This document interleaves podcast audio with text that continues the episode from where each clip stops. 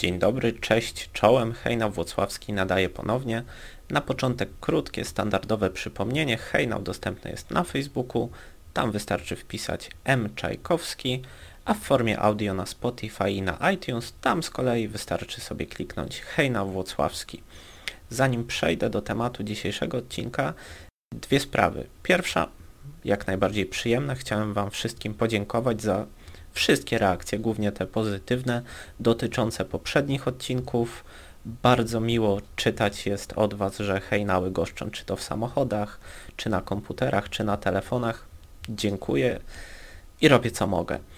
I druga sprawa, drobna aktualizacja odnośnie służby zastępczej, ponieważ z Wojskowej Komendy Uzupełnień otrzymałem takie oto pismo, w którym zostałem poinformowany, że mój wniosek o przeznaczenie do służby zastępczej został przekazany do Komisji Wojewódzkiej do Spraw Służby Zastępczej, także to, co rzekomo nie istnieje, to, co rzekomo jest zawieszone od ponad 10 lat, najwyraźniej jednak istnieje. Ale to tyle w kwestii służby zastępczej. Przechodzimy do tematu dzisiejszego odcinka. Moi mili, czy wyobrażacie sobie sytuację, że udajecie się do swojej ulubionej fryzjerki, której oczywiście zawsze płaciliście za wykonane usługi. Mówicie, że chcielibyście nową fryzurę, jakąś taką nieszablonową, coś, co jest aktualnie w modzie, no przecież pani najlepiej będzie wiedziała. Fryzjerka daje wam nożyczki i mówi, a to sobie pan obetnij. No oczywiście, że nie. Czy wyobrażacie sobie sytuację, że zgłaszacie się na policję, ktoś włamał wam się na działkę, ukradł na przykład pompę wody, mówicie policjantowi, znajdźcie tego złodzieja, daję wam te, te, te i te informacje, dacie sobie radę. A policjant pyta, ale kto jest złodziejem? To pan powie kto, to my złapiemy wtedy. Nie ma najmniejszego problemu. No oczywiście, że nie. Gdybym był chamski, poszukałbym jeszcze jakiejś analogii do udania się do domu publicznego, poproszenia jakiejś pani lekkich obyczajów o zrobienie dobrze, a ta pani kazałaby nam zrobić to na własną rękę, ale już mniejsza o to. Słyszycie ten absurd, prawda? A co jeśli powiem wam, że wybieramy sobie polityków po to, aby rządzili miastem, opłacamy im diety, czyli wynagrodzenie, bo oczywiście te diety pochodzą z naszych podatków, tak samo jak my składamy się na diety radnych włocławskich, olsztyńskich, szczecińskich, taki szczecinianie składają się na tych włocławskich i tak dalej, i tak dalej. I mm, ci radni wymyślili coś takiego, co się nazywa program wyborczy, które oczywiście obiecywali, że będą realizować. W tym programie znalazły się różne zapisy. Postawimy te i te place zabaw, będziemy dążyć do wybudowania basenów, bawimy się w świętego Mikołaja z taką kartą kredytową bez debetu, tylko mnie wybierzcie. No i faktycznie wybieramy tych radnych i mówimy, dobra, realizujcie program. A oni mówią, ale ja w sumie nie wiem co to, może wy zdecydujecie. I to już rzekomo nie brzmi absurdalnie, bo nazywa się to budżetem obywatelskim. Na czym polega ten słynny budżet obywatelski? W telegraficznym skrócie miasto oddaje mieszkańcom określoną pulę pieniędzy, a mieszkańcy decydują, na co te środki mają zostać przeznaczone. Mam tutaj otwartą tabelkę z wynikami głosowania poprzedniego włocławskiego budżetu obywatelskiego, czyli tego głosowania, które odbyło się w wakacje poprzedniego roku. Widzimy listę zwycięskich projektów. Sport i rekreacja, projekt Zdrowe Zazamcze. Tutaj dopowiem tylko, że chodzi o infrastrukturę związaną z placami zabaw przy szkole podstawowej 22 oraz przy popularnie nazywanym elektryku. Koszt tego przedsięwzięcia to milion złotych. Plac zabaw i siłownia w Michelinie milion złotych. Rozbudowa integracyjnego placu zabaw przy przedszkolu publicznym nr 9 z infrastrukturą 600 tysięcy złotych budowa boiska wielofunkcyjnego przy drugim liceum ogólnokształcącym 1 złotych, siłownia plenerowa z placem rekreacyjnym przy szkole podstawowej nr 14 300 tysięcy złotych i projekt, na który ja sam głosowałem, stop komarom i meszkom, budki lęgowe dla ptaków owadożernych 84 tysiące złotych. Czy widzimy jakąś zależność? Dominują oprócz placów zabaw Inwestycje, które mają dotyczyć szkół, przedszkoli, liceów. Powód takich, a nie innych wyników jest bardzo prosty. Kilkuset uczniów to kilka tysięcy członków rodzin tych uczniów, plus znajomi, wtedy bardzo łatwo jest przegłosować korzystny dla takiej szkoły projekt, bo społeczność lokalna potrafi się zorganizować, wywalczyć swoje. Mimo, że w mojej opinii staje się to powoli patologią, to nadmierne zaangażowanie ludzi, wyszarpywanie tych pieniędzy, latanie z kartkami gdzie się tylko da, nie mam absolutnie prawa tego krytykować ponieważ lepsze to niż całkowita bierność mieszkańców, ale to nam tylko uświadamia, jak bardzo miasto jest niedoinwestowane, że gdy tylko pojawia się możliwość uzyskania jakichkolwiek środków, no to rzucamy się, rzucamy się, bo innej okazji może nie być.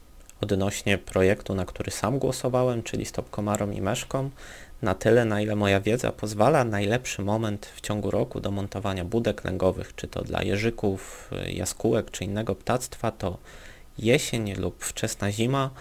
Mam wrażenie, że minęła już jesień, nie tylko wczesna, ale i cała zima. Zbliża się kolejna jesień, a tych budek coś nie można się doczekać, ale wierzę, że uda się tak skomplikowany proces inwestycyjny ogarnąć. Trzymam kciuki ale mniejsza o to, cierpliwość popłaca. Zobaczmy, jak wygląda budżet obywatelski w tym roku. Jak czytamy na portalu Włocławek Info, za kilka dni rusza Włocławski Budżet Obywatelski 2021, to jest akurat artykuł z końcówki sierpnia. W terminie od 1 do 23 września mieszkańcy będą mogli zgłaszać projekty w ramach Włocławskiego Budżetu Obywatelskiego. Ogłoszenie wstępnej listy projektów nastąpi do 23 października. Do podziału są 4 miliony złotych. Tutaj czytamy o wszystkich założeniach tegorocznego budżetu obywatelskiego. Pamiętajmy, że po jednej z uchwał Rady Miasta budżet obywatelski w mieście jest obowiązkowy. To już nie jest zarządzenie prezydenta, tylko coś, co po prostu trzeba organizować, bo tak. Jak czytamy na portalu DD Włocławek, 4 miliony złotych do wydania. Urząd czeka na projekty mieszkańców. Podobnie jak w 2020 roku, budżet nie zostanie podzielony na pule osiedlowe. Projekty zostaną jednak przypisane do trzech kategorii: zielonej, dotyczącej terenów zielonych, parków, instytucjonalnej, obejmującej projekty np. przy szkołach i instytucjach kulturalnych oraz ogólnomiejskiej. Jest to niewątpliwie jakiś krok do przodu, ponieważ być może ktoś sprytny zauważył, że jeżeli nie wytworzymy jakichś podziałów kategorii, to za każdym razem będą wygrywać place zabaw, modernizacja przy szkole, modernizacja przy szkole i jeszcze raz modernizacja przy szkole. Ten sam portal w artykule z lipca bieżącego roku określił tę zmianę mianem rewolucji ja zawsze miałem taką nadzieję, że rewolucja będzie wtedy, kiedy politycy zaczną w mojej przynajmniej opinii rządzić odpowiedzialnie, sprawnie, tanio i z jak najmniejszym zaangażowaniem osób, które mogłyby w tym momencie wykonywać inne prace. Ale najwyraźniej rewolucją jest to, że pozamienialiśmy cyferki w Excelu i teraz będzie dobrze. Z kronikarskiego obowiązku przedstawię Wam tutaj cały kalendarz tegorocznego włocławskiego budżetu zgłaszanie projektów od 1 do 23 września, weryfikacja do 22 października, procedura odwoławcza do 13 listopada, ogłoszenie listy projektów do 13 listopada, głosowanie między 16 a 30 listopada, ogłoszenie wyników do 30 grudnia. Warto tutaj zaznaczyć, że głosowanie w tym roku odbywa się wyłącznie elektronicznie. Rewolucja! Ta rzekomo ogromna rewolucja zapowiadana była już w lipcu, ponieważ nie wiedziano, jak będzie wyglądała sytuacja pandemiczna w kraju. Nie było pewności, że głosowanie nad budżetem obywatelskim da się przeprowadzić w taki standardowy, wręcz papierowy sposób. Pamiętam, że wtedy radny Prawa i Sprawiedliwości, pan Janusz Dębczyński, grzmiał, że to dyskryminacja osób starszych, że on nie może sobie wyobrazić, jak bardzo pominięte będą starsze osoby w tym procesie decyzyjnym. Szanowny panie radny, starsi ludzie to nie mogą sobie wyobrazić, do czego doprowadziliście to miasto i ten kraj przez ostatnie kilkanaście lat. Wy i wasi koledzy z innych partii. Także wydaje mi się, że głosowanie nad budżetem obywatelskim nie jest większym priorytetem niż niskie emerytury, fatalny stan służby zdrowia i milion innych rzeczy. Ale To już na marginesie, panie radny. Mam propozycję, poznęcajmy się trochę nad tym budżetem i wyobraźmy sobie, jak wygląda cała procedura. Może taka szybka wyliczanka. Energia urzędników jest spożytkowana na, na cały proces organizacyjny takiego budżetu partycypacyjnego.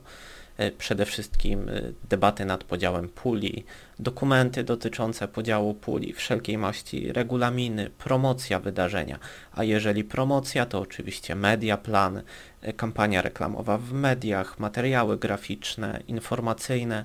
Informatyk musi przygotować stronę internetową, aby można było czy to zgłaszać propozycje, czy to głosować. Oczywiście trzeba przygotować urnę już potem na głosy. W momencie, kiedy zostaną zgłoszone wszystkie projekty, trzeba te projekty pogrupować, przekazać do odpowiedniej komórki magistratu, następuje ocena formalna, ocena merytoryczna, odpisywanie na pisma, czy to w formie elektronicznej, czy pisemnej. Jeżeli forma pisemna, to jeszcze nadać korespondencję. Potem mamy proces głosowania. Trzeba oczywiście kontrolować, czy, czy strona nie padła, czy strona działa, czy ze stroną jest wszystko w porządku, czy na przykład armia botów internetowych nie zmanipulowała wyników głosowania. Swoją drogą, jak zmanipulowała to co? Jest jakiś odpowiedni podpunkt w regulaminie? Mam nadzieję, że tak. Potem należy zliczyć głosy, ogłosić zwycięzców, zorganizować kilka konferencji prasowych, które notabene już były pewnie organizowane wcześniej, odpowiedzieć na pytania mediów, mieszkańców, a potem projekty, które wygrywają, trafiają pod młotek innych urzędników, których zaczynają powoli gonić terminy.